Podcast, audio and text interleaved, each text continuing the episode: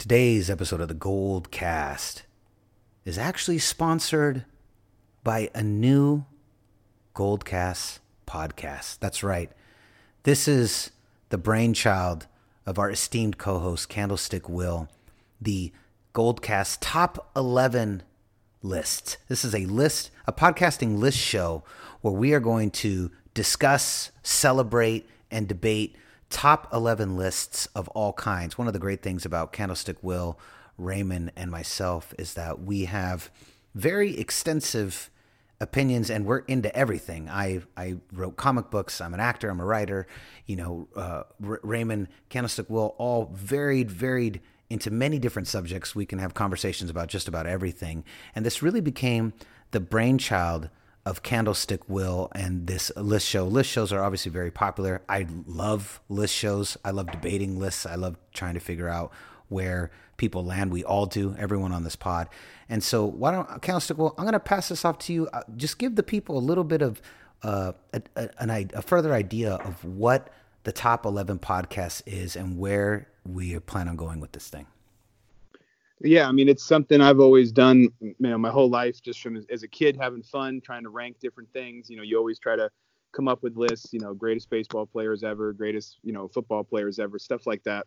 And so it just came from, you know, a, a passion I've always had when it came to kind of looking at different eras, looking at different sports and different things, movies. I would rank movies all the time. And in doing that, I've always had this passion for it. I think the way podcasts have evolved you know there's so many different avenues where you can find you know really interesting topics really interesting ideas for the ideas behind a, what a podcast can be. And when you listen to a movie podcast and they'll do you know the 10 greatest so and so's films it's like it really is interesting because you get to listen to all of the different movies that person was in. You get to kind of predict where they're going to go with their lists. And then if they say a movie you've never heard of it's like wait a minute i didn't even know that movie existed. I got to go check it out and so it really creates a lot of interesting uh, topics. But at the end of the day, what's great about it is that it creates a lot of debate. Every list, by definition, is subjective. You know, even if you had the most objective list, people are going to be uh, can still be upset about it because you you know you went too by the book and didn't put in you know how fans thought of the person or or different things like that. So it just it leads to a really great discussion topic, no matter what the topic is. And what I love about this idea is that we really can create a show where people can give us ideas for for topics for the show. Then we can come up with the list ourselves and then have you know people that are that are listening to our show not only um, anticipate what we're going to say but then be able to debate what we what we end up coming up with. And so it really is just something that I always had a passion for that I just wanted to pursue. The uh, the reason for 11 is, uh, twofold. My uh, my wife and I met on the 11th and so that's kind of always been our number and you know why not go one more than 10 just to be just to be different and also to give one more thing or person a shout out when you're uh, creating a, a best of list? I love that because i'll be honest when making this list i thought to myself thank god i have a number 11 spot. This is really saving my butt right now. This well and I, and I think what, what, all, what almost always happens with me is i end up really really putting a lot more thought into 11 than I do 10 um, because I feel like 11 by definition can become a very personal pick. You know, it can be a very biased pick and someone that's like, you know what, this one, this this guy doesn't make the list, you know, on most people's top 10s. So because this is a top 11, I'm going to go with someone that you know I I think deserves it. Maybe he's underrated, someone that you know doesn't usually get the light shined on them, and so it allows for the the the real benefit of bias to come in because sometimes you know bias can be a negative thing in this way i think it's a beautiful thing that's awesome all right raymond before we get started why don't you let the people know where can they find us you can like us on facebook.com slash the goldcast and you can also follow us on twitter at the underscore goldcast and be sure to subscribe to us via apple podcasts youtube and stitcher under the same moniker the Goldcast and like, subscribe. Subscribe so you get notifications if you want to get notified when we go live. And then also chime in on the comments section, especially over there on YouTube, because uh, Apple Podcast doesn't have that, neither does Stitcher. So if you do want to interact with us, uh, especially after hearing the episode, YouTube's probably one of the best places to do it, just because it's always the comment section, of course, is uh, located right underneath the uh, each video that we post. And there's a lot of people that post there, and we certainly love to chime in with you guys, especially in this uh, new uh, vein of the Goldcast that we're doing tonight. So I'd be interested to hear what other people have to say after they hear our lists of top 11. Definitely, definitely. Raymond, where can they find you? I'm on Twitter at Ray Solis and on Instagram at Ray Solis1. And you can find me on Instagram at Rudy Solis3 and Twitter at Rudy Solis3RD. And Candlestick Will, where can they find you? They can find me on Twitter at Candlestick Will, and they can now find our show, our new show, on Twitter at Top 11 Podcast, Top 11 Podcast. All right, folks. Here is our inaugural Top 11 podcast. Candlestick Will had the brilliant idea since we're in the middle of the 49ers season, since this is a historic run, why not start with your favorite team, the team, the audience, our people love to talk about, discuss, and listen to the most the 49ers. This is our top 11 greatest 49ers of all time. I have a feeling these lists are going to have some very different we're going to go a lot of different places and at the end of the day we're we're very much interested in hearing what you guys think about this. Here we go. Let's let's begin. Top 11 49ers of all time. Let's go. San Francisco, are you ready? This is the Gold Cast.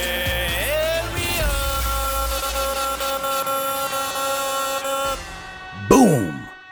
Welcome to the first edition of the Top 11 podcast. I'm your host, Rudy Solis III, and with me is my brother, my co host, Raymond Solis the first, baby. and our esteemed co host. Candlestick Will. Boom!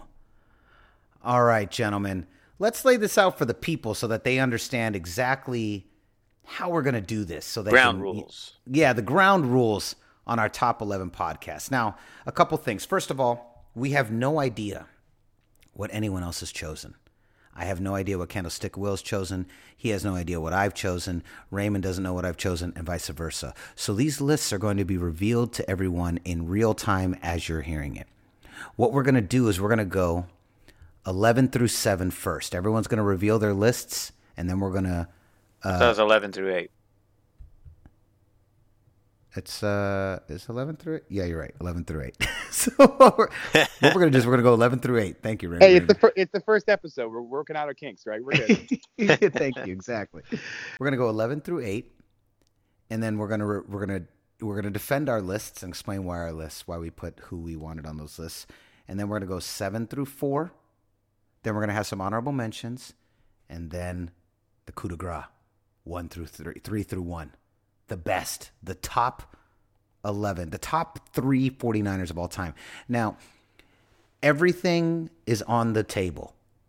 It, players, coaches, executives, anybody. This is, we are pulling from any position that we think deserves to be on the top 11 49ers of all time. So this is not a players only list. So now that doesn't mean to say Raymond, Candlestick Will, myself, any one of us got nothing but players and go, well, I just went all players. I still just think that, you know, it's a it's it's a sport of football and I wanted nothing but players. That's completely on the table. We have no idea what anyone else has chosen. But when creating the rules for this list, we decided, you know what? Let's just go with any any any position, front office, team, coach, doesn't matter. So let's begin. Raymond, you chose the short straw, so you are going to let's start with hearing your list. I want what is your eleven through eight? All right. I started with Dwight Clark at number 11, Deion Sanders at number 10, Oh, Roger Craig at number 9, and Carmen Policy at number 8. holy crap! You put Carmen Policy at eight over Roger Craig. Okay, Yes. I'm gonna hold it. I'm gonna hold it. I'm gonna hold it. Okay, all right. all right. So that was amazing, man. Raymond, you came out guns blazing. Okay, I am going so far back. You're not. You might not even know who I'm talking about. When making my list, I really just thought it was important. And I think it's as someone who's a, not just a fan of the game, I'm a fan of the 49ers. I'm a fan of the history of this team. And that's something I've really gone back and really started to do research on over the past several years. And at number 11, I put the million dollar backfield. Y.A. Tittle, quarterback, Joe Perry at fullback, Hugh the King McElhenny at running back, and John Henry Johnson at running back. A the the entire backfield is in in the Hall of Fame, and I'll explain why I put them in there afterwards. Number ten, I put John Brodie, uh, one of the first storied quarterbacks for the 49ers. John Brodie at number 10. Number nine, again, I'm trying to look at the totality of this team. I put Joe Staley at number nine, representing the modern era. And also, I really wanted an offensive lineman in there. And out of all the offensive linemen, I thought that deserved to be on the list. I put Joe Staley representing two things the offensive line of the 49ers, and I deserved, I believe, I wanted someone from the modern era, and I didn't really think there's anyone from the modern era that deserved to be there, so I put Joe Staley. And at number eight, I went Charles Haley. Very controversial pick, but I went Charles Haley. Defense was also very important to me. Again, when looking at my list, I was kind of trying to look at the totality of all the different positions and seeing what, what needed to be represented. And I put Charles Haley. So I got the million dollar backfield at 11, John Brodie at number 10, Joe Staley at 9, Charles Haley at 8. Interesting. I'm surprised that you picked an active player. I did. I know. I know. This is all right. So, Candlestick Will, what's yours? All right. So, my number 11 is Bryant Young. My oh, number 10 oh. is Roger Craig. My number nine is Frank Gore. And my number eight is a tie between John McVay and Carmen Policy. A oh, tie. You couldn't two, even decide. Two, you gave two, it to both of them. two people put policy at. Where'd you put you put policy at eight too? didn't you, Ray? Uh, policies at eight. Yeah. Yeah. Oh my! And you put John McVay. Wow. Wow. That was that's really good. So Raymond, let's start with your list. Defend your list. Let's go through it again. Remind the people. So so Dwight Clark Clark was on the the first person on my list because he was he's historic for the catch, the first catch. You know, there's other catches like I think the the immaculate reception, but there is no other catch. In fact, all of the other subsequent catches, you know, by rule, I don't know if, if this is actually in writing, but by rule they all have to be associated with the 49ers ever since this play going forward, and we have two other versions of this. But Dwight Clark really kind of set has the famous catch that beat the Dallas Cowboys to send us to our first Super Bowl uh, championship appearance and Super Bowl, which would inevitably become our first Super Bowl win. So I felt it was appropriate for him to be first on my list because he was part of the the very first the the beginning of this Super Bowl run, historic dynasty run that that has that has you know set so much influence uh, across the league ever since then. So that's why I had him there. He was actually a part of the first two Super Bowls. And then Deion Sanders, I had him up there because he was really instrumental in getting Steve Young his Super Bowl. You know, there was there was never any issues with our offense during Steve Young's run, but we always had loose ends on the defensive side of the football, in particular in the secondary. And once we got guys like Tim McDonald, Merton Hanks, Eric Davis, who was actually considered the weak link of of the cornerbacks. Deion Sanders really solidified the other side of it. And you know, I know that our front office was really instrumental in getting getting him over there. I know Eddie D and Carmen Policy, you know, were very aggressive about that, and uh, very much so. We needed him. I felt like without a guy like him, it really would have changed not only our record that season, but perhaps could have lost us another NFC Championship game, which we lost many during that run. So I gave Deion a, a, big nod there because, and he was also Defensive Player of the Year that same year too. And that was, you know, again, we had we had the best defensive player on our team, and to me, that was very instrumental in not only getting us there, but helping us win it too. Although once we got to the Super Bowl, it was really uh, it was the Steve Young Jerry Rice show.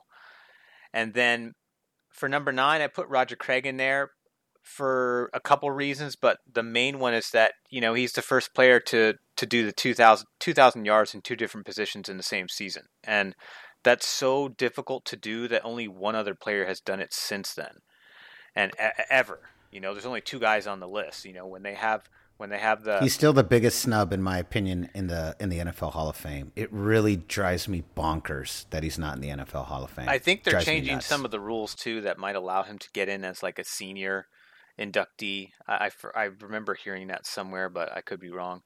You know, and he was a part of three of our Super Bowl championships, and you know he he had hundred touchdowns. Or, or, or I'm sorry, he's he's part of the he's in the top 100 players of, of touchdowns all time, and that's a you know that's a pretty pretty extensive that that list of 100 players that that have the most touchdowns in NFL history.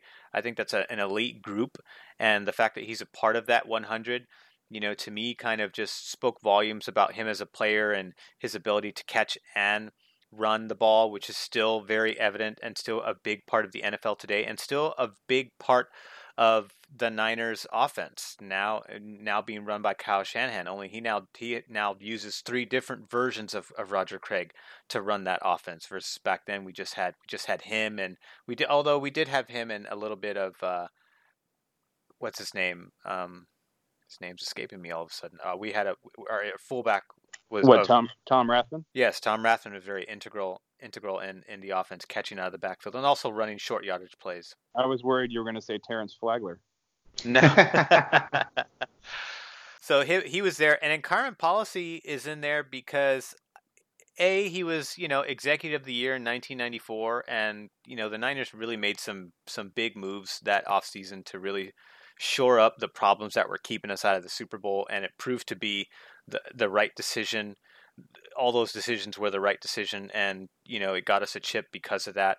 And he was a part of four of the five championships, so I couldn't leave him out because he's he's a huge part of of of the of the the Niner dynasty, and not only as president and CEO, but he also did some general manager work and stuff too. So he was involved in you know player selection and you know for the most part throughout that like what t- 18 19 20 year run we you know we had a lot of great picks and a lot of them ended up becoming hall of famers that's not an easy thing to do in the nfl in fact there's only one other team that sustained a longer run and that's the new england patriots so it speaks volumes about what he was able to do as an executive Interesting. Interesting.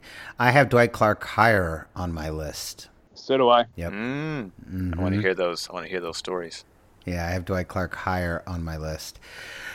Uh, again, as I mentioned before, the reason I could I know you guys you guys basically went 81 on. and the reason I didn't is cuz I had a feeling you guys both were going to do that. And the way I look at it is how I looked at it as from my list was that if I didn't put number 11, the million dollar backfield, and John Brodie on there, these guys are forgotten forever.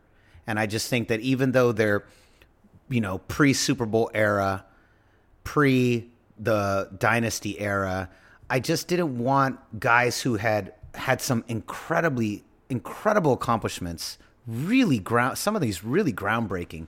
I didn't want them to be forgotten, especially because they were tied to the 49ers. So, in particular, with the million dollar backfield, you know, this was one of the most prolific backfields, one of the first most prolific backfields ever assembled in professional football. Uh, Y.A. Tittle makes the Pro Bowl his first season as a full starter. He's the first football player on this cover of Sports Illustrated, seven time Pro Bowler, first, first four time first team, 49ers Hall of Famer. Joe Perry, the fullback, even more important, he's the first player to have consecutive thousand yard seasons and the first African American player ever to be recognized as the NFL MVP. And when he retired, he was the all time rushing leader as a fullback. Three time Pro Bowl, two time first time All Pro, two time NFL rushing leader. Number 34 is retired with the 49ers. Hugh the King McElhenny, uh, he was known for a very elusive style, five Pro Bowl appearances with the Niners. Uh, his first play ever as a rookie was a 40 yard touchdown that they had to draw in the dirt because he didn't know the playbook yet. Drew it in the dirt. God, I can't even imagine. Uh, third most all-purpose yards when he retired, six-time Pro Bowler, first first team All-Pro, uh, 1950s All-Decade Team. He's in the 49ers Hall of Fame. John Henry Johnson, probably the least storied of the of the million dollar backfield. He was uh, he finished second in the league in rushing his rookie season, which wasn't a lot, 681 yards, which is nothing by modern standards, and nine TDs. But he was behind uh, Hugh the King McElhenny, and so that's why I put those guys in. John Brodie, John Brodie's really, really, in my opinion, because Y.A. Tittle, you know, was traded away from the Niners. Um, not not not much longer. I think he only paid like five or six years for us. But John Brodie, 17 years with the 49ers. Played played at Oakland High School, went to Stanford, and then 17 years with the Niners. Literally spent his entire life in the Bay Area. 17 seasons was the league MVP in 1970, two-time Pro Bowler, first time team All Pro, NFC Player of the Year, two-time NFL passing leader, three-time passing yards leader. His number 12 is retired. One of my favorite stories and my the story that basically got him into my list and why I believe that these two groups deserved to be mentioned amongst the uh, the 81 and on greats was because John Brodie's final game, he actually was backup, and I believe he was. I want to say. Uh, I want to say Steve DeBerg. Maybe I'm wrong, but he was the backup. He, he was the backup, and the 49ers were losing, and they're down, I think, a couple touchdowns. They bring him in the fourth quarter. They bench their quarterback. John Brody Brodie brings the team all the way back. The, um, they win the game.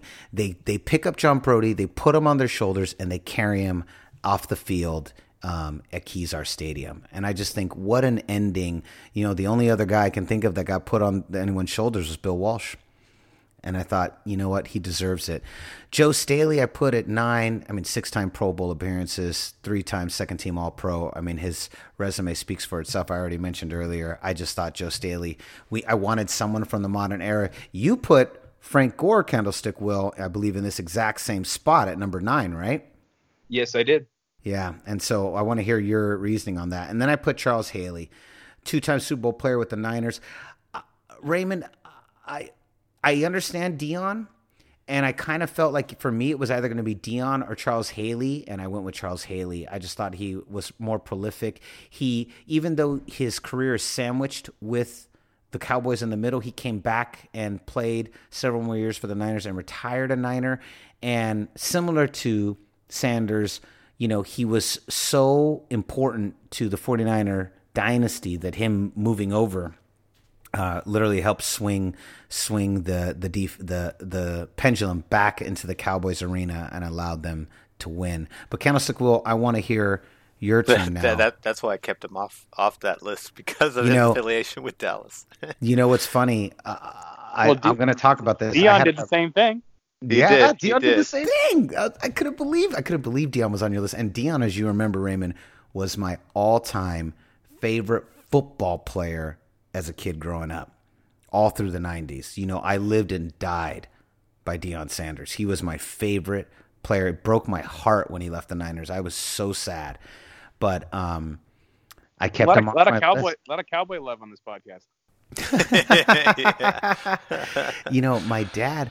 Uh, I had a long, I had about an hour long discussion with our father, the uh, the unofficial fourth member of the Gold Cast, and uh, he he he he had a hard time with Haley. He he he didn't believe that Sanders deserved to be on the list. Didn't play long enough, and uh, he said, you know, begrudgingly, he he agreed with Charles Haley. He wanted me to make sure there was an asterisk next to his name for going to the Cowboys. All right, so Candlestick Will, your turn. All right, so um, so I said uh, Bryant Young was my number eleven. Um, yeah, that shocked me. Explain why. So out, outside of Jerry Rice, he's got the most starts in Niner history since 1981. Um, like I like we kind of alluded to before, everybody on my list is from 81 to now. He's a so, Hall of Fame nominee too. You know, 208 starts. He should have been in the Hall of Fame years ago. Um, you know, the fact that his career didn't include Super Bowls, I think, is the only reason that he gets looked at as maybe not as important as some of these other guys. But his. But he was there for the first one, our last one, wasn't he? 94. He was there for Steve Young's. Well, mm-hmm. as a as a rookie, but I just mean that like basically his entire career, where you know, from that from the years he was the best player on the field, you know, they didn't have a team good enough to get, you know, to do do what the teams before him had done, right?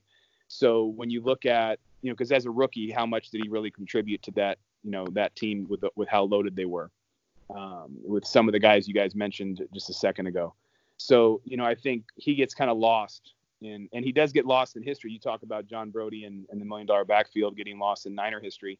You know, Bryant Young gets lost in 49er history because of all the other names that have, you know, a bunch of rings. Um, but I think he was as good as any other, as, as nearly any other defensive player that they've ever had um, in the last, you know, 30, 30 plus years. He was, and he Um, also he also kind of hit his prime after the the last Super Bowl in '94 too. Right. Well, I, I I think, as I said, I think it was his, wasn't that his rookie year? So I Yeah. mean, Yeah, it you know i mean he was he was on the same team that had you know richard dent and tim harris and you know kevin greene and all these guys that were going to play over him you know and uh and we're going to get get the the limelight and and uh get all this the star treatment but um 10 you know 10 for me is roger craig you you, uh you kind of hit it on the head what what made him so valuable i think his his his unique talents is what keeps him on a list like this for me because just this exactly what you talked about. He basically revolutionized the position, um, and teams found so much value in having a guy who could catch the ball out of the backfield after seeing what Roger Craig could do. Um, I have Frank Gore at nine, um, in part because I think it is a, for a couple of reasons. One, I think Frank Gore did more as a 49er than even Roger Craig did at the position. And much like Bryant Young, he gets kind of lost in history when you're making lists like this because he never had, you know, an MVP type season, you know, the way that some of the guys we're going to mention later on in this list, you know, did for the Niners. And he was on some great teams and he was certainly, you know, a few yards away from getting a ring. But, uh, you know, what he's done, what he did with the Niners, and then what he's done since he's left the Niners, even. I, I know that doesn't necessarily make sense for a greatest Niners list, but the the fans right now, if you ask 49er fans, who's your favorite 49er of all time, I would be, I, I would expect there to be a lot of people saying Frank Gore.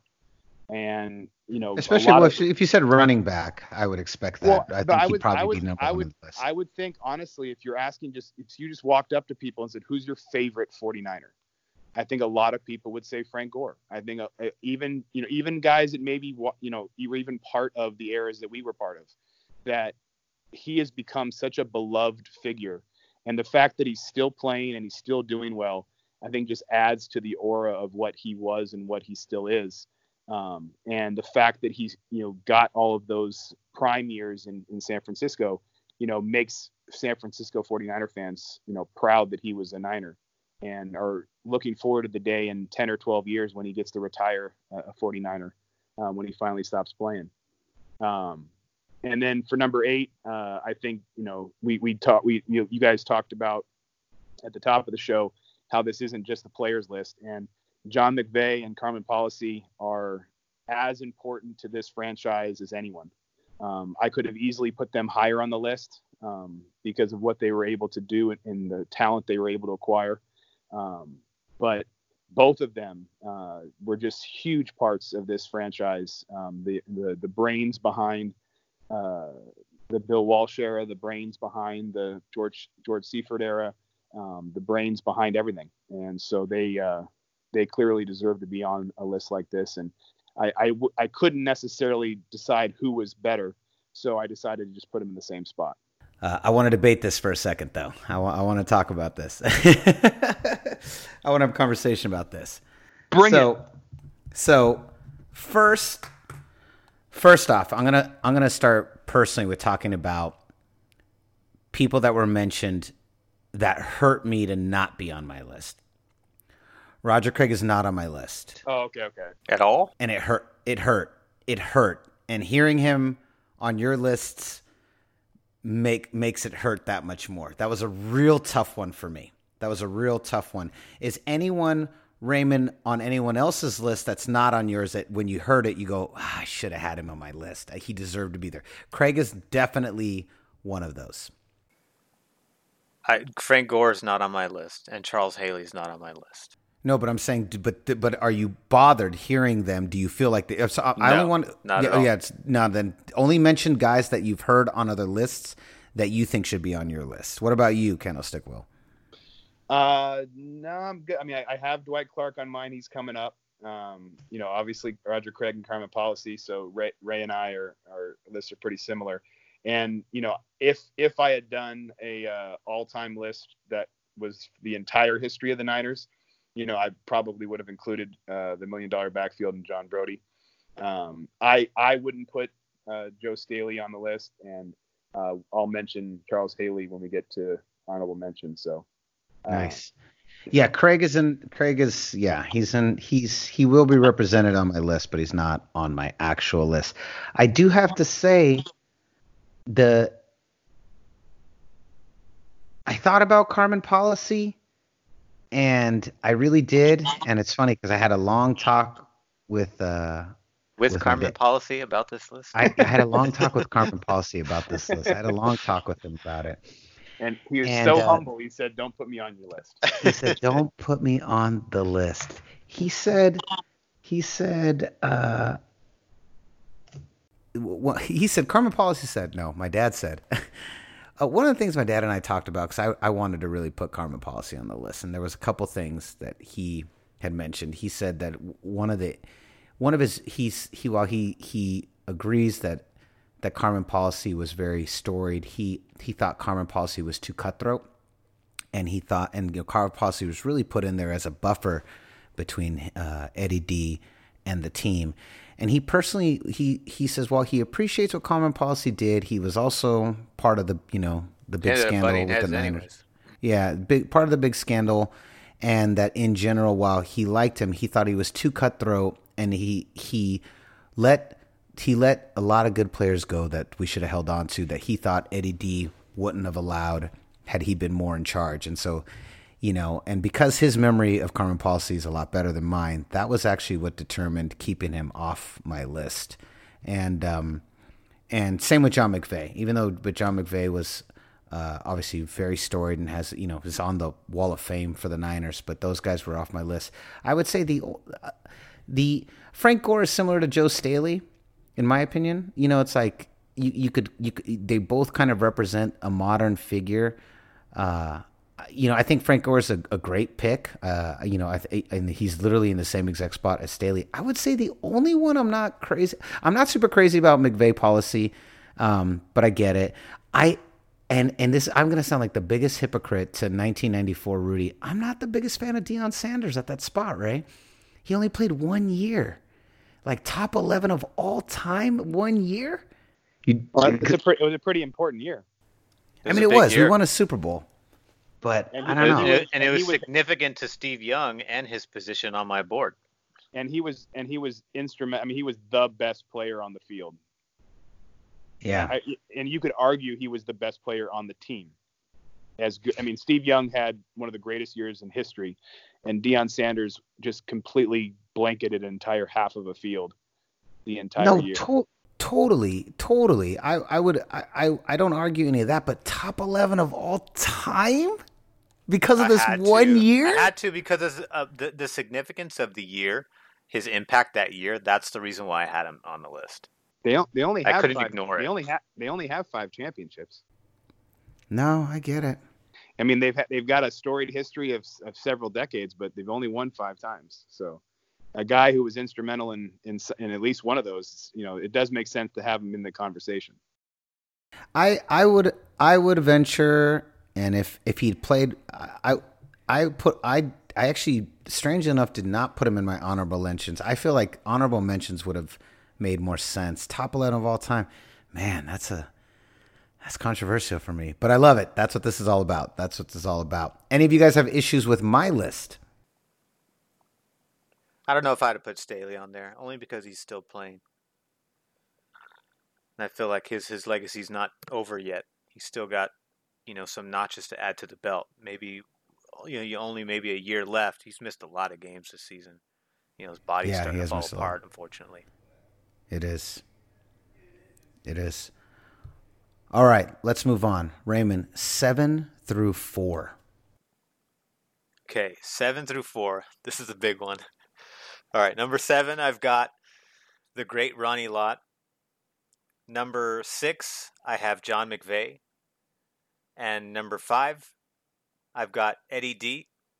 And number four, I've got Bill Walsh. Holy shit. I think it's pretty obvious who my three are, but who my top three I- are. But, but that's wow. who, that's who my seven through four is. Holy crap. Okay, that's great. That's great. Candlestick Will? Uh, oh, okay. So I'm going next. All right. Oh, I'm So- sorry. I'm sorry. No, it's my, my turn. No, no, no. I'll go. No, no, my turn. I've totally blanked. Still work in progress. First time doing this. sorry. So Hey, number we're good. seven. Dwight Clark is my number seven.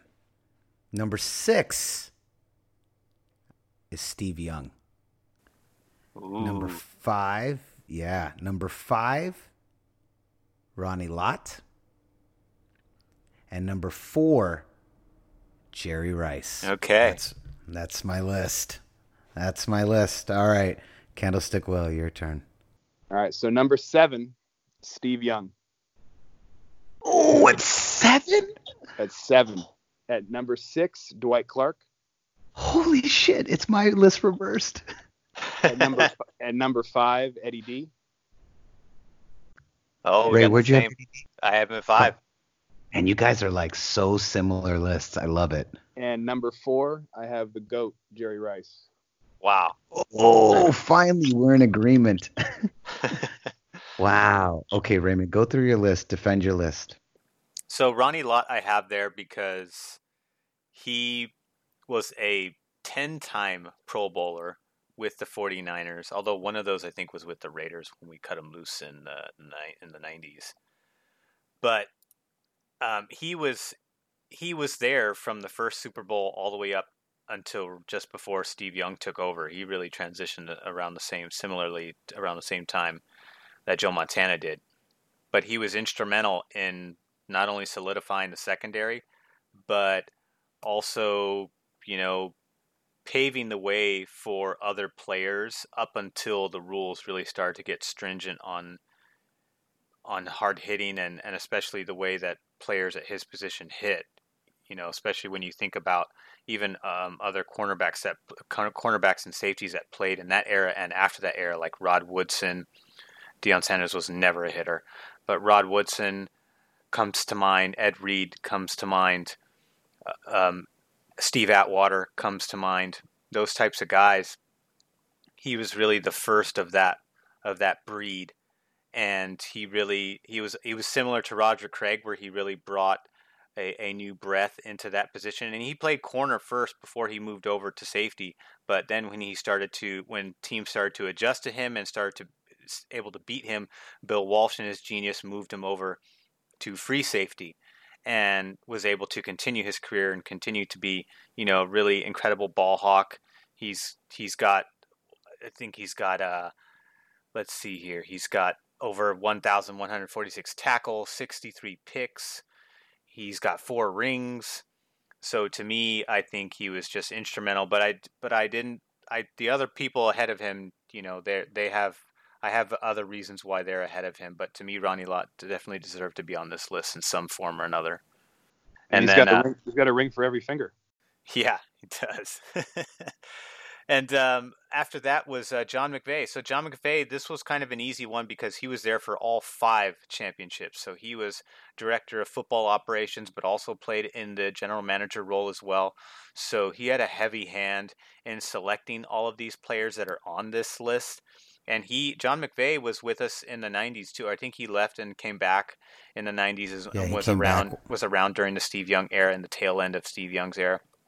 So he helped bring a lot of players and keep he helped was again one of the masterminds that really kept the cogs going and kept the winning going and kept the championships rolling in there. And so f- because of that that integral part, the integral role he played, I had to have him pretty high on the list, right there smack in the middle. And Eddie D was pretty much for the same reason. He came over and really he he actually revolutionized the owner position with the the way that he approached players, the way that he treated the team like his family. No other owner had done that before, and owners started to take a more, you know, intimate and hands-on approach with their players. You know, we don't see a lot of that these days. Jed York is very different, although he's tried, he's sought after a lot of advice from Eddie, but he'll never be that type of person because I just don't think it's his personality. It's not who the Yorks are in general either. Well, and after after, uh, in my opinion, unfairly being you know ostracized and put through the ringer for the Harbaugh thing, I I understand why he doesn't want to. Yeah, I think when he did try it, it didn't work out very well, and he and with the the era of press that we live in now is is you're more scrutinized than ever before, ever, more than than Eddie D. You know, although Eddie D was you know embattled in some pretty big controversy in his time too. And Bill Walsh, just for the you know, just for the obvious reasons. You know, he was a part of the first three championships. He has a terrific coaching record at 92, 59, and 1, and was just a, still has a large influence. He revolutionized the entire game. So he, uh, particularly on offense, but that, that translates to how defenses play too. So he had an effect on defense too, just as much as he did on offense. And for me, you know, he was also very you know, so he's number four for you, right? He's number four, but he was very, eh, you know, close to the players. You know, him and him and Eddie D, you know, had a similar approach to the players, where they they were very close to those players. Even though Bill Walsh was very, you know, he could get he he could get on your ass, and he there was a there was a strict, harsh side to him too, but there was also a loving, caring side to him too. And I think Charles Haley has always been uh, comes to mind when I think about this because he always echoed that he looked to Bill Walsh as a father-like figure because he he helped him get through some really dark times in his life and so he was always very appreciative and had has a lot of love. I think he said it in his hall of fame um, inductee speech that he has a lot of love for bill walsh because of that. So so even though there is there was a, a harsher side to him, a, a, rough around the edges side, there was also a side of him that was very much like Eddie DeBartolo and very much like to treat these players like like kids and like his sons and things like that. So, but I had him on the list just because of what his influence not only in getting us the first three championships, but also just his the legacy he's left on the entire league and how he's changed his position. Okay, so go one more time. I just want to hear your list again. Read off seven through four again, so I have it correct in my brain. So we have Ronnie Lott, John mm-hmm. McVay, Eddie DeBartolo, and Bill Walsh. Nice. Okay. All right. So I put Dwight Clark at number seven, much higher than you did. Uh, that that catch, we had lost to the Cowboys three Super Bowls, three Super Bowls, three playoffs series, three years in a row in the '70s, two NFC championships, and then like a divisional game. Uh, sounds very familiar. Sounds very 1990s ish. The Dwight Clark catch, it was so important. It's one of those things that that you know, and we all agree about this. And the reason I think he belongs higher on the list is because he this catch, it wasn't just it wasn't just about the catch and winning the t- and making that touchdown. It was about beating this team that had historically just always had our number in the post. And it was about really taking the first monkey off this team's back.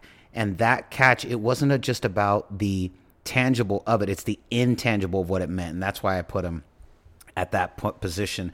I put Steve Young at number six. And uh, when what can be said that hasn't already been said, seven time Pro Bowler, first time All Pro. He was part of three different Super Bowl teams, but was a Super Bowl MVP in the 94 95 season, two time NFL MVP, the second greatest quarterback to behind Joe Montana, just the dude. Um, our Raymond's favorite quarterback. Is this yours, Candlestick Will? You Steve Young guy too? No, I, your favorite? I, have, I have someone higher on the list. No, what I'm saying is he your favorite of the two between Joe and Steve? No. It's okay. Ray's is. I've I know always, Ray's is. I've, always been a Joe guy. I'm a Joe guy too. Uh, I put Ronnie Lott ahead of Steve Young. Same thing, Raymond. Some of the similar things you said. You know, if Joe was the architect of the offense, Ronnie Lott definitely the architect of the defense, and um, I feel like he was as prolific in his position as an as imp- arguably almost as important to the defense as Joe was to the offense, and that's why I put him there. I put Jerry Rice controversially, possibly at number four. mainly because I just don't think he goes ahead of who my top three are. And uh, but you know what can be said that hasn't been said. The greatest, arguably the greatest NFL athlete to ever play the game, three times Super Bowls, three time Pro Bowler, 13 time Pro Bowler, 13 times, played for 20 years, first team 80s and 90s, 80, number 80 retired, two time NFL receptions leader, six time NFL receptions yards leader, two time offensive player of the year. I mean, the guy's stats are unbelievable. He uh, just unreal, but I, I had to put him at four. I just don't think he, even though greatest wide receiver of all time, greatest athlete of all time, but we're not talking overall stats. We're talking most important top 11 49ers, and I have three ahead of him, which you maybe be able to guess at this point. Candlestick Will. So I I have Steve Young lowest on the on the list among the three of us, and it's nothing against Steve Young. Um, it's more uh, the players I have ahead of him. Um, because Steve Young is a, a, guy who could easily be a top three Niner all time based on what he did. Um, I wouldn't argue anybody who said that. Um, but I have him at seven, and, and mostly it's because of the of what I think Dwight Clark, Eddie Eddie DeBartolo, and Jerry Rice, uh, and then the rest of my list uh, mean to the team. Because Steve Young continued the legacy, but the six guys ahead of him on my list are the reason there was a legacy to continue. And number six is Dwight Clark for me. Um, Dwight Clark is the 2010 Giants. He there were you know 35 years of frustration lifted because of that catch, and he is the first championship in San Francisco sports history. He was one of the most popular 49ers before that catch. He was the 49er there before Montana and Lott and Walsh showed up. And so he became you know, he, you know, if he's Willie Mays and Montana's McCovey, you know, kind of thing, where he was he was the guy that was there before it all started. And, no, Clark was drafted by Walsh, wasn't he? No, nope, but I, my, my my point being is that like he he was the one that kind of laid the foundation. You know. Got I mean? it. Got it. Got it. Got it. And so he's the one that started it all for them, and I think that it's it, it's because of that catch, I think sometimes it gets lost in history that that was the only thing he did. But what that catch meant to this franchise, I think, is is something that can't be under, understated. And then, you know, Eddie D, we you guys already um, Ray did a good job of, of talking about his impact and what he meant. And you know, th- this whole machine is there's a lot of chicken and the egg in our in our list you know who who really did come first, and you know if, if Eddie D's if someone other than Eddie D is the owner, does does Bill Walsh or, or Joe Montana happen, and, and those kind of things, um, or are are the is the only reason we remember Eddie D because of you know Walsh and Montana and others. So you know we can kind of play that you know that circular game, but Eddie D belongs to me in the top five because of his impact. Um, and you know all of our number fours you know, Ray, you had Bill Walsh, and, and Rudy, you you and I have Jerry Rice. You know, it's it's somewhat silly that uh, Bill Walsh and Jerry Rice don't make um, everyone's top three, but it just also shows the the talent that the 49ers have had over the years. That the greatest wide receiver to ever live is not in our top three um, for for you and you and I, Rudy. So you you guys said everything that needed to be said about Rice. You know, greatest, maybe the greatest football player to ever live, maybe the greatest, or he is the greatest wide receiver to ever live, and and yet the impact he had on the team, in some ways, isn't as strong as some of the other guys that we're going to mention. Yeah, that's what's really crazy. Um, I don't really have any debates with anyone's lists. I, you know, I, I had a suspicion that the the 11 through eight would spark the most controversy because it just is so broad. There's so many places you can go. Guys, let's move into our honorable mentions before we move into our top three because I'm really dying to hear where guys are placed now. Now you guys have really piqued my curiosity, and I have a feeling I don't, I don't know what's I don't know what to expect. Raymond, who are your honorable mentions? My honorable mentions in no particular order are Charles Haley, Frank Gore, Brent Jones, Patrick Willis, and Terrell Owens. Oh, nice. Terrell Owens. Wow, he get To gets a shout out. I like that. I had it. to because he was, you know, without the controversy, he really was and could have been the second coming of Jerry Rice. And you know, he's the closest thing that to me that got there. You know, just and and he did play with Steve Young for a, a large portion of his career, but I think controversy really kind of had him floating around the league. And had he just kind of had the same, I say, I would say, I guess, poise that Rice had. You know, he could have probably pl- stayed a 49er and could have put up even bigger numbers. Although he did, he he did put up g- good numbers with uh, Donovan Mc- McNabb. But I just had him on that list because you know his accomplishments speak for itself, and he was mostly a Niner. And Patrick Willis, what can you say? He was played for the Niners the entire time. Every he went to the Pro Bowl every single year that he played for us. Brent Jones uh, won four championships with us, or I'm sorry, won three championships with us. Was really part of that West Coast offense that really kind of helped, you know, spark his put his position into greater significance than just blocking and being an extra hand for the offensive line. And Frank Gore for a lot of the, the things you guys mentioned, and you know, this guy he came out of the draft with two two I think two ACL injuries out of college and was able is now third all time on the all time rushing list, five time Pro Bowler. You know, what even though some of that you know was accomplished without the Niners, all the Pro Bowl appearances were with the Niners though. And there's only And he will retire a Niner. he will, and he's still playing, you know, right now and even this year. But there's only been two years out of his entire career. He'll probably he probably won't reach it this year either. It probably will be three, but only as as it stands right now, only two complete years where he's not amassed well over a th- thousand yards from scrimmage. You know, that's just incredibly consistent uh, on his part. And Charles Haley for a lot of the stuff that has already been said. He was a big part of the defense that got us championships. And even though he played for the other other side, you know, he, he paid for it in '94 for doing that. You know, Deion Sanders didn't didn't suffer the same fate. Oh, he he just suffered losses when he was an Atlanta Falcon.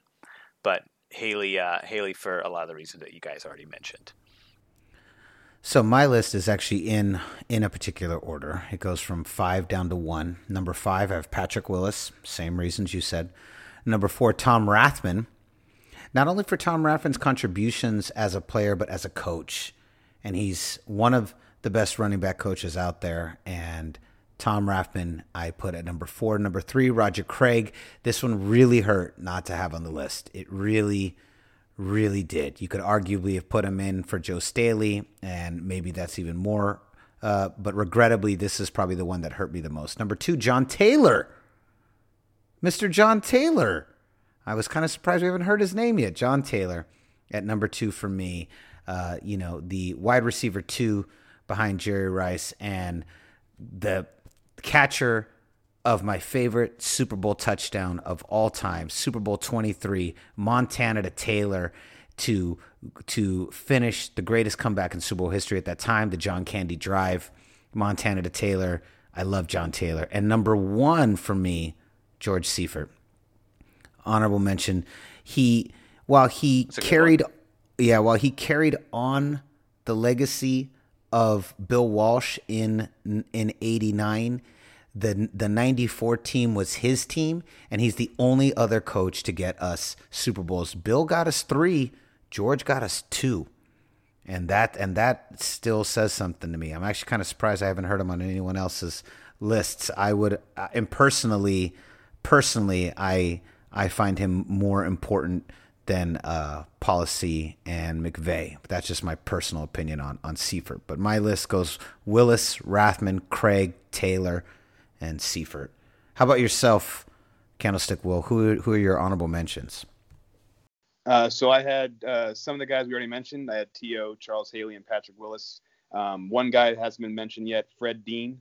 Um, very similar to Dwight Clark in, in his impact defensively. He was basically Charles Haley before Charles Haley. And uh, That's you a know, good shout one. out shout out to all the Hall of Famers. You know, Jimmy Johnson, Bob St. Clair. Um, you know, all the all the guys that have been uh, inducted into the Hall of Fame. Um, you you obviously uh, Rudy mentioned some of them. The other the other other shout outs I wanted to give are uh, two of the greatest announcers to ever live, Joe Starkey and Lon Simmons. Um, their their impact on bringing the 49ers to uh, to life in uh, the homes of Niner fans, um, they deserve to be mentioned on a podcast like this. That's awesome. I love that. I love that.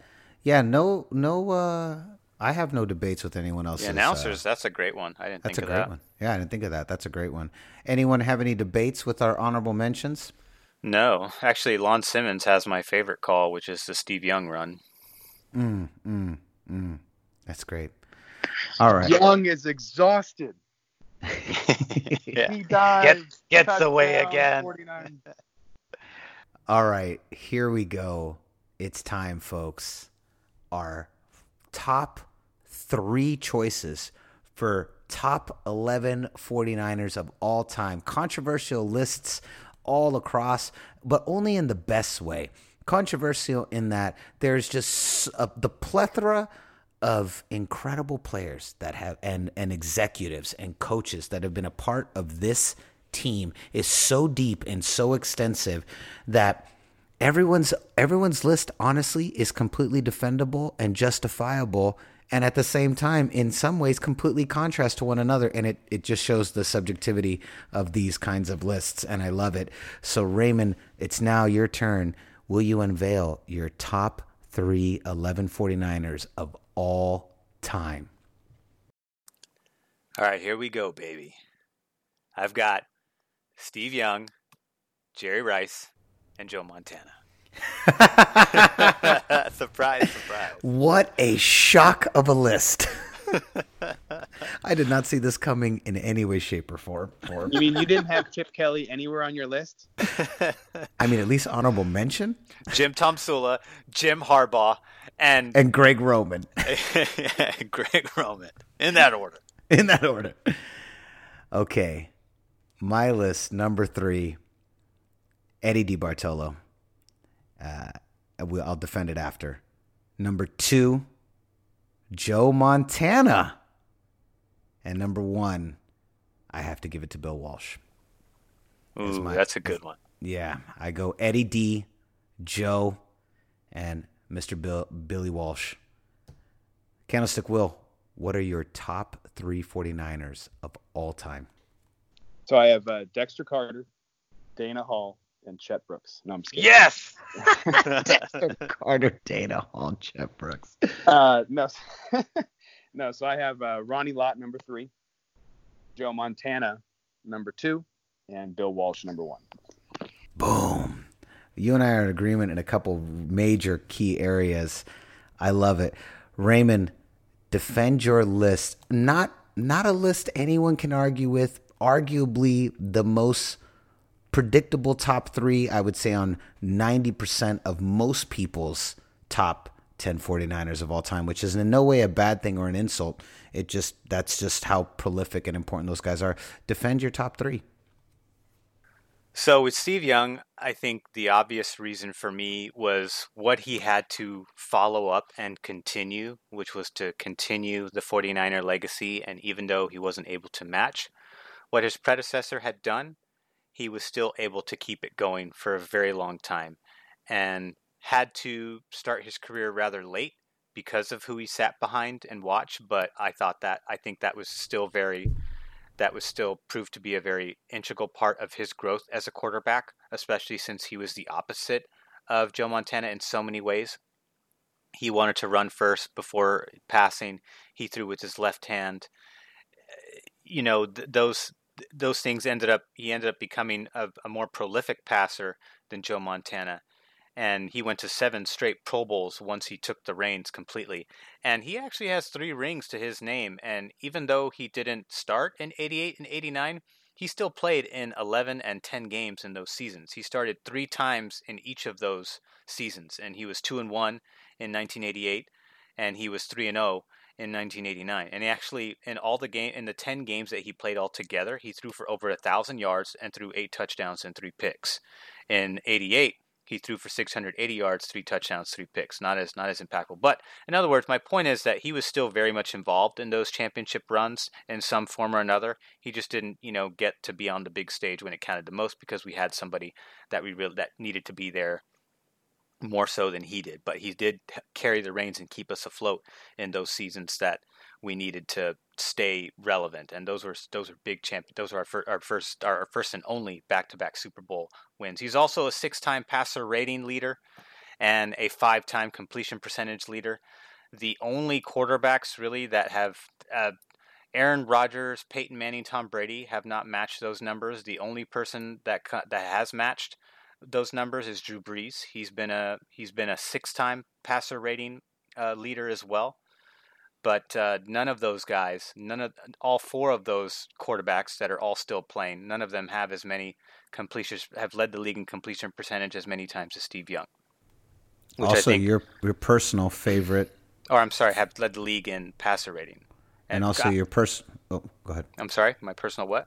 I was gonna say also your personal favorite 49er of all time. Yes. Well, yes. At the time, I was. I think I was more aware of football at that age in the '90s. I was uh, an adolescent and a teenager during that time, so I was more aware of what was going on in the league. And so, and Steve Young just happened to be the quarterback. So, and I was amazed at his running ability because I didn't see anybody else that did that. You know, we I, I, I didn't live in Philadelphia, so I couldn't watch Randall Cunningham do his thing. You know, I could just watch Steve Young, and then when I watched him become a passer, then it was completely different. And he had you know the two MVPs. But to me, the the biggest reason why he's number three on the list is because he was asked to do quite a lot. Although I don't think anyone ever walked in there and said, "Hey, you really need to keep up to do what Joe did." No one ever said those exact words, but we all knew that that's what was that was the expectation. That was the expectation of all the team, everyone in the team, the front office, and of course the fans. You know, they said you got to keep this ball going. So it was an immense monkey on his back, and he was a very intense person, and he did a, a uh, tremendous job doing that and earned his jacket with flying colors, in my opinion. And outside of you know, apparent only Peyton Manning, Aaron Rodgers, and Drew Brees have been more accurate than Steve Young in NFL history. Steve Young was the first to really be that good at at completing his passes than anybody else, and Aaron Rodgers beat him. And actually, to be honest, Aaron Rodgers in his career, he's only you know 64.8% and Steve Young 64.4. So they're pretty much, you know, they're virtually the same. Drew Brees is on another level. He's 10% better than both those guys. But um but Jerry Rice is there for uh, pretty much just being arguably one of the best players that's ever played the game. I know some people think that about Tom Brady, but Jerry Rice Jerry Rice is he's he's got miles of records that are just absolutely insane. I wish I was playing fantasy football when he was in, in his prime because I, I would have single handedly won some championships just by having him on my team. He's got the 13 Pro Bowls, you know, the sixth time leading the league in receptions, the the uh, 15 over 1500 receptions 22,000 receiving yards 197 receiving touchdowns over 200 in his entire career. He's just accomplished an insane amount and he's still this addicted fitness freak that you know still thinks he can play. Oftentimes jokes about it he was only part of the three championships. Sometimes, you know, he's done so much you almost want to you almost think he's been a part of all of them, but he was, you know, he was only a part of the the back to back and Steve Young's championship runs. Well, he often he often that's what people love to they love to uh, whenever they want to lobby uh, criticisms at the 49ers and they clearly don't know their history. They go, well, you know, the only reason Joe Montana won those Super Bowls because he had Jerry Rice. And it's like, he actually didn't have, didn't have half the time. The, half of them. yeah, uh, won, exactly. won, the first two without him. That's my favorite stat because the second you throw that to people, they're like, uh, I'm like, yeah, you don't know anything about what you're talking about. you're just repeating what you've what you've heard.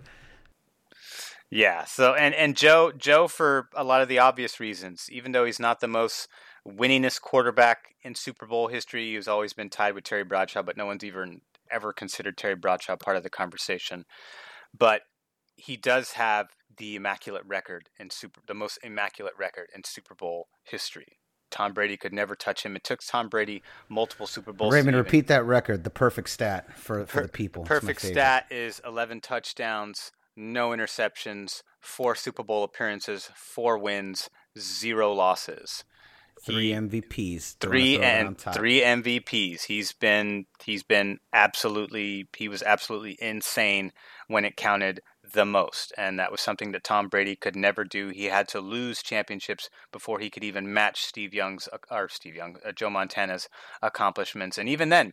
There's things that Tom Brady has done. T- t- there's still things to this day, so that that will live on forever. That's forever. You know, there's there's things that when when Tom Brady calls it quits, there are things that I'm proud to say that Steve Young and Joe Montana did better than him that that are you know forever a part of their record that he can never touch. Um, even though he's got the most rings, that's that's accomplishment in and of itself, and that certainly deserves respect and admiration.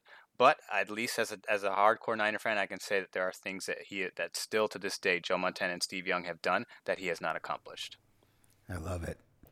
So in my list and defending my list, I I had to go Eddie, Joe, and Bill, and the reason why is because it's kind of like what you said, Candlestick Will, the chicken or the egg.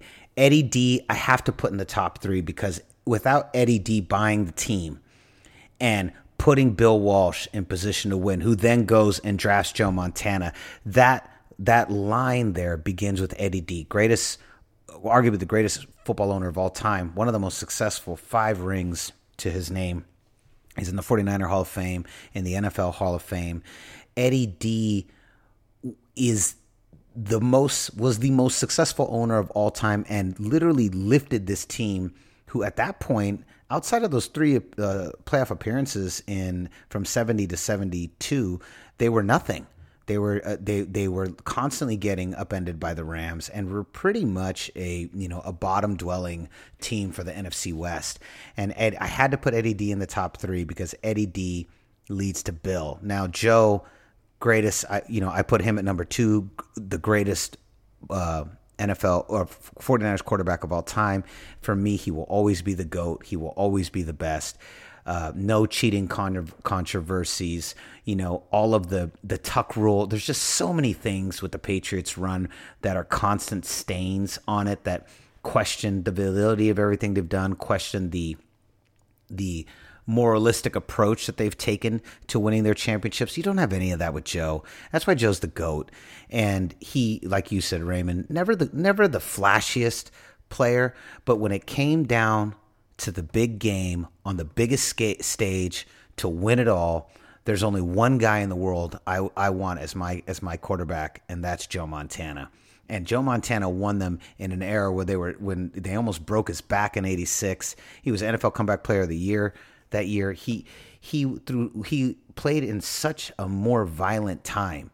And, and you know, I've heard a lot of people say, "Oh, I take Tom Brady." I go, "Oh, I would take Joe Montana in this era even better, even better." it's like, man, he, Yes, he's he- even more protected. yeah, even more protected. They can't even touch him now. I w- if I had if I if I've got That tackle never happens in this era. Yep. Down by seven, 90 seconds to go, 100, uh, 99 yards to go. There's only one quarterback I want in my huddle, and that's Joe Montana. No question. And then number one, I had to give to Bill Walsh, which Candlestick Will, I have a feeling, is probably going to be the same reason as you. He was the architect. Eddie D was the money man. Joe Montana was the executioner. But Bill, I have to put at my number one spot because he was the architect. He was the engine. He was the brain. He was the GM. He was the coach. He led this team to three Super Bowls and established the foundation that allowed George Seifert to win two more. Bill, I put at number one ahead of Joe because he was just the overall architect in the front office on the field. Joe had to execute but Bill was the one that created it. Not only that, he innovated the West Coast offense and literally changed the game of football on his quest to creating the dynasty that he did with the San Francisco 49ers. I had to put Bill as the number one most important 49ers of all 49er of all time because without Bill, none of this is possible. Eddie D starts it with the purchase of the team and the hiring of Bill Walsh. Bill Walsh orchestrates everything Joe Montana executes, and between the three of them, we have one of the greatest dynasties of all time, arguably the second most di- greatest dynasty of all time behind the Patriots. But I would argue this our first to five happened faster with no controversies, no losses, two head coaches, two quarterbacks. But these three right here right here are the heartbeat that to me make up the trifecta of the top 49ers of all time. Didn't, Um, didn't they accumulate the most wins within that five championship span? I don't know. Like the most um, wins in NFL history I would accumulated? I would believe you. I mean, I will say this, like I said, if you look at if you look at the Patriots run to 5 versus the 49ers run to 5, it's I mean, there isn't even a comparison. There really isn't. Like I said, two different quarterbacks, two different head coaches, uh, um, the uh, no losses, por- perfect perfect no performances, picks. Steve no Young never picks, threw an interception in, in the Super Bowl either. He threw no six. picks, no picks through five Super Bowls, two different quarterbacks. The the the run the Patriots run to five versus our run to five. It isn't even a comparison, not even close. They don't even come in touch. They don't even come within within hundred yards of us, and I I mean that fully. But I had to go Bill because he was the architect and, and it was his foundation that was used to win beyond even him as the coach. And uh, Eddie is the owner. I just think it's impossible to ignore Eddie as the owner. And uh, I do put him ahead of Jerry Rice and Steve Young and Ronnie Lott and all those guys because he was the owner. He's the guy. He set this all into motion. Eddie D doesn't buy that team in the 70s. We're probably not having this conversation today. And then Joe, obviously, you could you know you could probably f- flip Joe and Bill, and I wouldn't argue those, but those are my three. Candlestick will defend your three. Well, I think um, in, in making lists like this, you try to look at what guys are looked at and underrated, overrated, and all that kind of things. And I, I really do think Ronnie Lott is underrated because I think he meant as much to winning as Joe Montana did because he was Joe Montana on defense. We we kind of alluded to that when you guys talked about uh, why you put Lott as high as you did on your list. Yeah, he's in my uh, top five. and and he's in the top he's in the top five or he's he's in the top seven for everybody. And you know the i think when you look at his impact on the defensive side of the ball you know offense is always more glamorized. You know the quarterback always gets more attention. And and joe montana is arguably the greatest quarterback to ever live you know not just the greatest 49er quarterback. And so it's I'm I'm not trying to exaggerate when I say that Ronnie Lott was Joe Montana on defense. And He was, no question. and and I think that you know having him three for me is a way of kind of uh, honoring that and honoring the fact that as great as Jerry Rice as great as Jerry Rice was, and yes, it's very possible they don't win any championships, um, you know, without Rice, but I also think they don't even get to the Super Bowls without Ronnie Lott, and so I think that you know that that to me is a big part of it is that sometimes you get so caught up in how amazing Jerry Rice was um, on Super Sunday and how amazing Joe Montana was, you know, when the lights were brightest. But I don't think they even make the playoffs or you know, or win playoff games without Ronnie Lott and, and what he could do to lead that defense. Because there were some years, you know, yeah, they had Charles Haley at times, and yeah, they had some other guys that were pretty good, um, but their defenses were not necessarily that star-studded and were not necessarily that great for some of their championships. They were great units that played well together, and a big part of that was Ronnie Lott. Um, I have Joe Montana number two as well, um, and I I have for essentially the same reason as you did, um, Rudy, when you put Bill Walsh number one. If Bill Walsh doesn't coach this team, they don't draft Joe Montana. And so when you're trying to put greatest 49ers to me, even though Joe Montana did ended up doing more for this franchise um, on the field and what he was able to accomplish on the field ends up looking like the, the most important part. He doesn't even wear the uniform without Bill Walsh. Um, as a third round find, the greatest third round pick to ever live. Um, you know, Bill Walsh found something in a guy who didn't even play every game at Notre Dame and gave him an opportunity to take over the team. And and the rest, as we say, is history. So, you know, what Bill Walsh was able to do, and, and not even just in, in Montana. I mean, he found Steve Young, you know, playing in, in Tampa and not not really playing that well. And he had had that, that career at BYU and then wasn't really doing much in Tampa. And he said, "Come over here, and we'll we'll fix we'll fix your career." And he and he did. He found tape of Jerry Rice at Mississippi Valley State and tried to you know hide the fact that he knew about him, and ends up getting the greatest receiver to ever live to to be drafted and and actually you know traded up to get him uh, when he was some some kid from a part of the um, part of the college football landscape that no one had ever heard of. Um, so some of the some of the the moves he was able to make in the draft and some of the things he was able to do, but then just the fact that the West Coast offense is still the offense in football right now, that his impact on the on the 49ers and his impact on the sport is uh, is unquestioned. And you make a Mount Rushmore of NFL history, you know, Bill Walsh might have to be on it. Yeah, agreed. Can't what? argue with any of that. No, no. Yeah. Do any anyone have any debates with anyone's top three? No, I have zero. Yeah, me neither. I love them all. I think that's the beautiful thing about this this first this first uh, topic is that the the Niners have six or seven legends, and so when you have that many legends, it's just a matter of which legend are you putting where in your in your top three or four. Yeah, definitely. W- Great lists all the way around. Raymond, one more time for the people. Just go very quickly. You're 11 down to one, just so we hear them all in a row.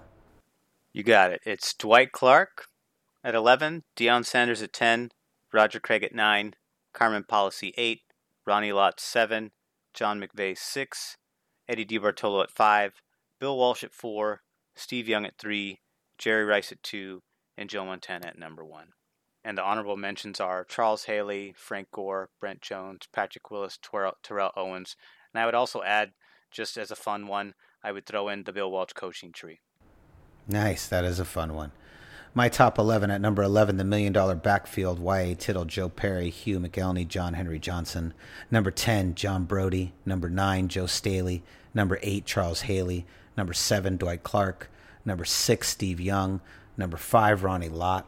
Number 4, Jerry Rice. Number 3, Eddie D.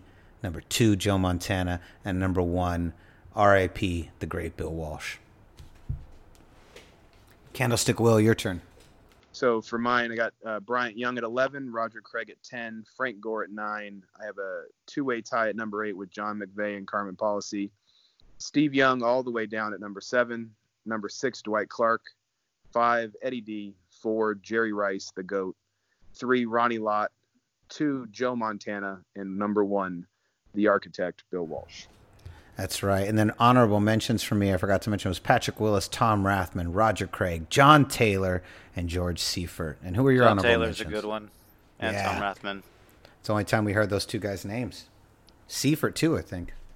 Yeah. T, uh, so for my honor mention, I had T.O., Charles Haley, Patrick Willis, Fred Dean, um, every 49er Hall of Famer, and then the two announcers, Joe, Every 49er Hall of Famer. and then That's the awesome. two, and then the two uh, announcers, Joe Starkey and Lon Simmons, R.I.P. Do, What? does anyone know which which football franchise has the most Hall of Fame inductees all time? I think it's the Dallas Cowboys. Is I it? don't know, they're, they're they're missing quite a few from the 70s, so maybe So here's the list Bears, one. Washington is tied for two with the Giants. Packers is third, tied with the Rams. The Steelers tied for six with the Niners. Then the Raiders, the Cowboys, and the Eagles. Okay.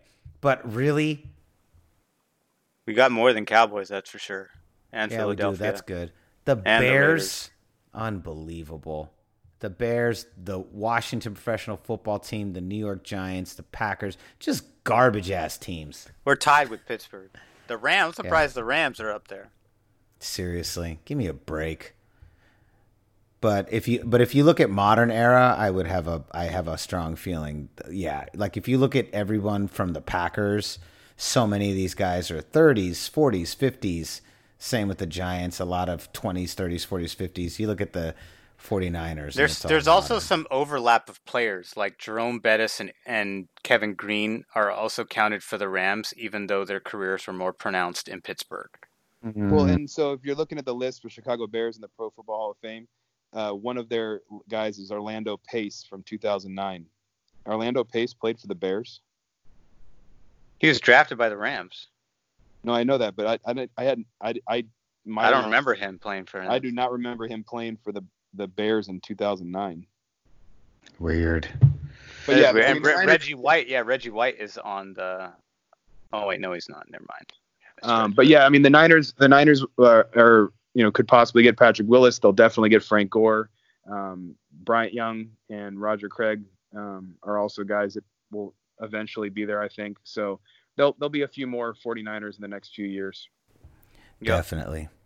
All right, gentlemen, that was great. This has been our inaugural episode of the Top 11 podcast. It's a brand new list show that will be diving into all kinds of subjects. Uh, but first, we want to start with the 49ers, as we know that is of interest to our Gold Cast. Any final thoughts before we leave, Candlestick Will? Yeah. So, um, how many more games before Fred Warner makes our top 11? What's the Playing out over of his under? mind right now. Uh, it's I mean, is it? amazing. I mean, does he get? Does he get there before the season ends? I mean, I'm just curious. You guys, you guys have been watching the season closer than I have, so I'm just curious where, where top where top falls. 11 top 11 uh, best active 49ers players. I mean, he's with- not. Wait, he's not team or already. without.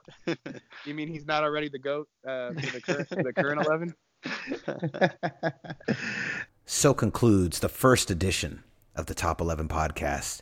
I'm your host, Rudy Solis III, and with me is my brother, my co host, Raymond Solis the first, baby. and our esteemed co host. Candlestick Will. Boom! We'll see you next time. Same Top 11 podcast time, same Top 11 podcast channel. This is is the Gold Cast.